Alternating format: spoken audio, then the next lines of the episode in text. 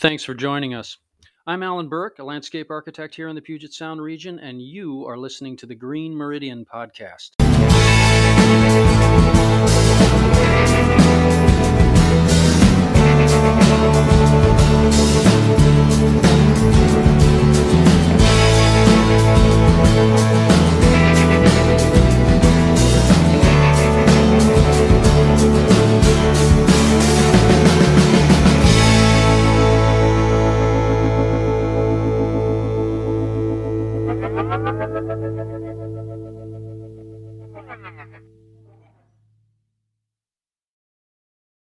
Many landscape designers know their plants and paving and might creatively lay out a patio, visualize a landform, or know the soil, but how can one really sense the true spirit within the landscape?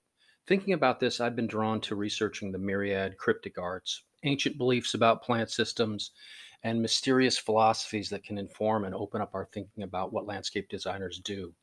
We've built a number of award winning garden exhibits for the Northwest Flower and Garden Show here regionally, centered upon ideas such as these from a display we call Mirabilia, built around the legend of King Arthur, but really rooted in medieval beliefs around plant materials, to a best of show garden titled Portage to the Pacific, based upon the explorations of Lewis and Clark's Corps of Discovery and Native American nature mythologies.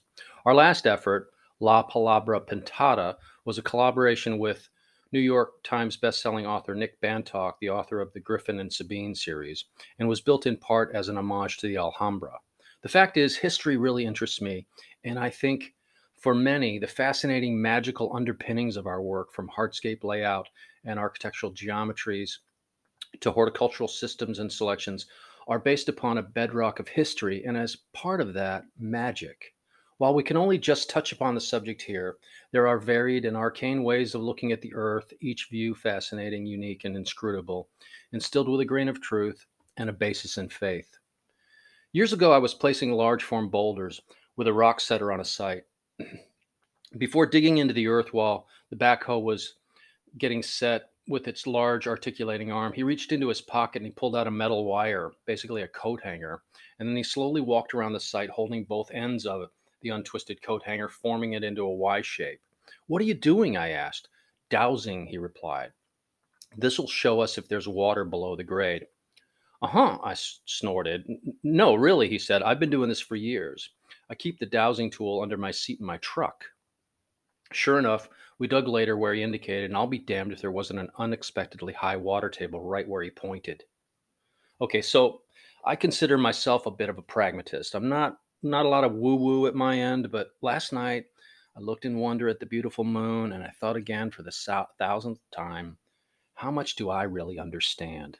We take for granted the changing of the seasons and the moon's pull on the tides. We celebrate holidays rooted in ancient traditions that we really know little about, and we use plants that ancient peoples thought had magical powers. Who am I to feign to understand? Given this, what if we were more open to the hidden knowledge from these ancient systems? That purport to help us sense the spirit within a place or the comfort that a client may feel. What are some of these ancient systems?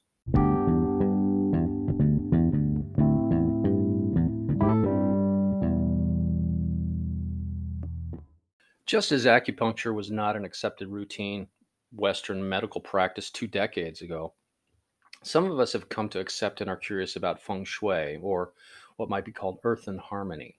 This ancient Chinese aesthetic practice aligns heaven and earth to receive a positive key energy. This ancient Chinese system informs the orientation of buildings, paths, and axial arrangements in reference to topographic, stellar, and compass points. The Chinese idea of subtle earth energies can be said to parallel the Western concepts of ley lines, dowsing, and geomancy that I'm going to be talking about. This Chinese art is concerned with the relationships between human beings and the subtle energies of nature. Pardon my pronunciations, but the term tili or position on land is often noted, as is kan yu or cover and support. Both feng shui and tili center around the idea of subtle earth energy or what are called dragon lines with respect to building orientation. I was working on a project a number of years ago with a Chinese gentleman, and we worked through a number of iterations and animations and renderings on the project, going so far as to sign to do the work together. The Sunday before the Monday we were prepared to start, the client's wife had hired a feng shui specialist to perform some divination on the site. I got a call late Sunday night from the client noting me that the job would have to be postponed indefinitely because the feng shui specialist had determined that, quote, digging in the west was inauspicious at this time, unquote. That ended that effort. But it got me thinking that perhaps we need a feng shui specialist in our office. As my kids attended a Waldorf school back in the day here in the Puget Sound, I've been drawn to the thinking of its founder, Rudolf Steiner, and the design intelligence inherent in biodynamics, a natural based system that is the basis for a new international movement in agriculture and viticulture. Biodynamic thinking helps form a holistic balance within the soil and plant systems by means of a fermented herbal and mineral preparations and a planting and sowing calendar centered in the rhythm of the seasons and the phases of the moon. Founded in compost and natural process horticulture that appeals to many, biodynamic results are evident and its proponents are growing like sweet pea on a summer day.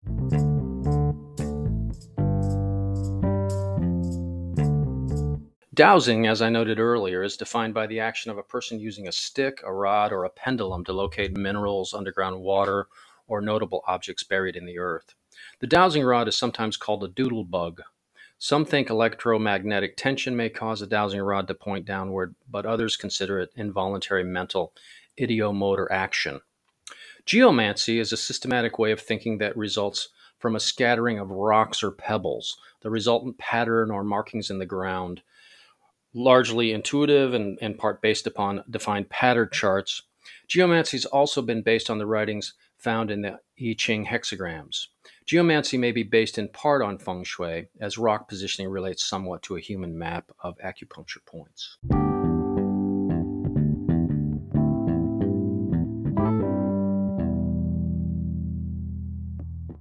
Other odd forms of divination include hydromancy, or divination by water, and the ancient process of lithomancy, astrological prediction made by placement or casting of stones, gems, or twigs, branches, and leaves.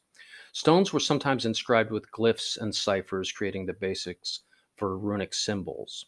Similarly, rhabdomancy utilizes wands, sticks, arrows, shafts, and rods. Numerology centers around the association between physical objects and numbers. While we may scoff at numerological beliefs, don't be surprised to learn that your traditional Chinese client chose you as the designer because your estimate had an 8 in it, or conversely didn't want to sign your proposal because it had too many fours in it. Ley lines can be thought of as invisible linear connections between meaningful sites, holy shrines, and spiritual rock alignments. Believers contend that certain locations on the planet possess a greater spiritual energy because of this. Here in Seattle, the Seattle Arts Commission funded a $5,000 survey to tune the ley lines of the city. Hey, it's the Pacific Northwest. You should come visit.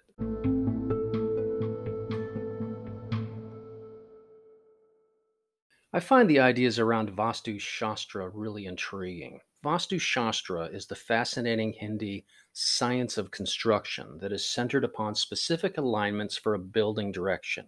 Okay, Forgive me for mangling the elegance of the Indian language, so bear with me. Based upon the five elements of earth, or bhumi, water, jala, air, vayu, and fire, agni, Vastu thinking is based upon the definition of space, or what's called akasha. An invisible thread of relationship between these elements is the understanding that a person can improve and benefit from a balancing of all of these elements in context to each other. One interesting notion is that of the central courtyard, the Brahmasthanam or nuclear energy field exists. Held in an open space, it is likened to the breathing space of a home, a precious place for ritual or open gathering. In addition, corner areas are assigned specific purpose based upon a connotative god. Northwest for seed and grain storage, northeast for worship, southeast for cooking, and southwest for sleep. The Vastu Purusha Mandala forms a diagrammic basis for design. The northeast corner of a site is considered prominent and the source of energy, while alignment of the body in conjunction with the sun and east west axial relationships dominate in design.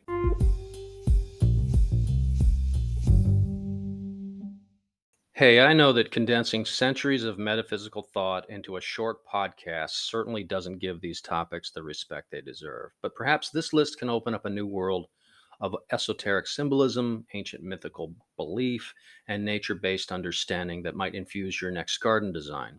At least the discussion might pique your interest in one obscure facet of landscape design and spark your imagination in a new direction. Look, I don't necessarily follow every belief that claims to center in some kind of magic, but you'd be a fool to not be awestruck by the unexplained mysteries that we witness every day.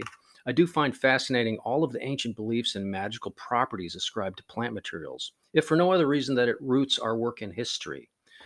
That's an episode in itself, I think, but the fact that mythology is a key facet of a career that you feel passionate about, well, that just puts more flavor into the work, doesn't it? In our modern world, we would like to believe that we've grown far from the world of mythology.